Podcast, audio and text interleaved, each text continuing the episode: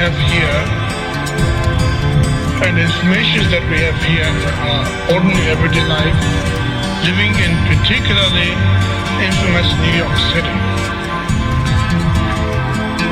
has lots of uh, stuff happening, taking place, or any other state, maybe,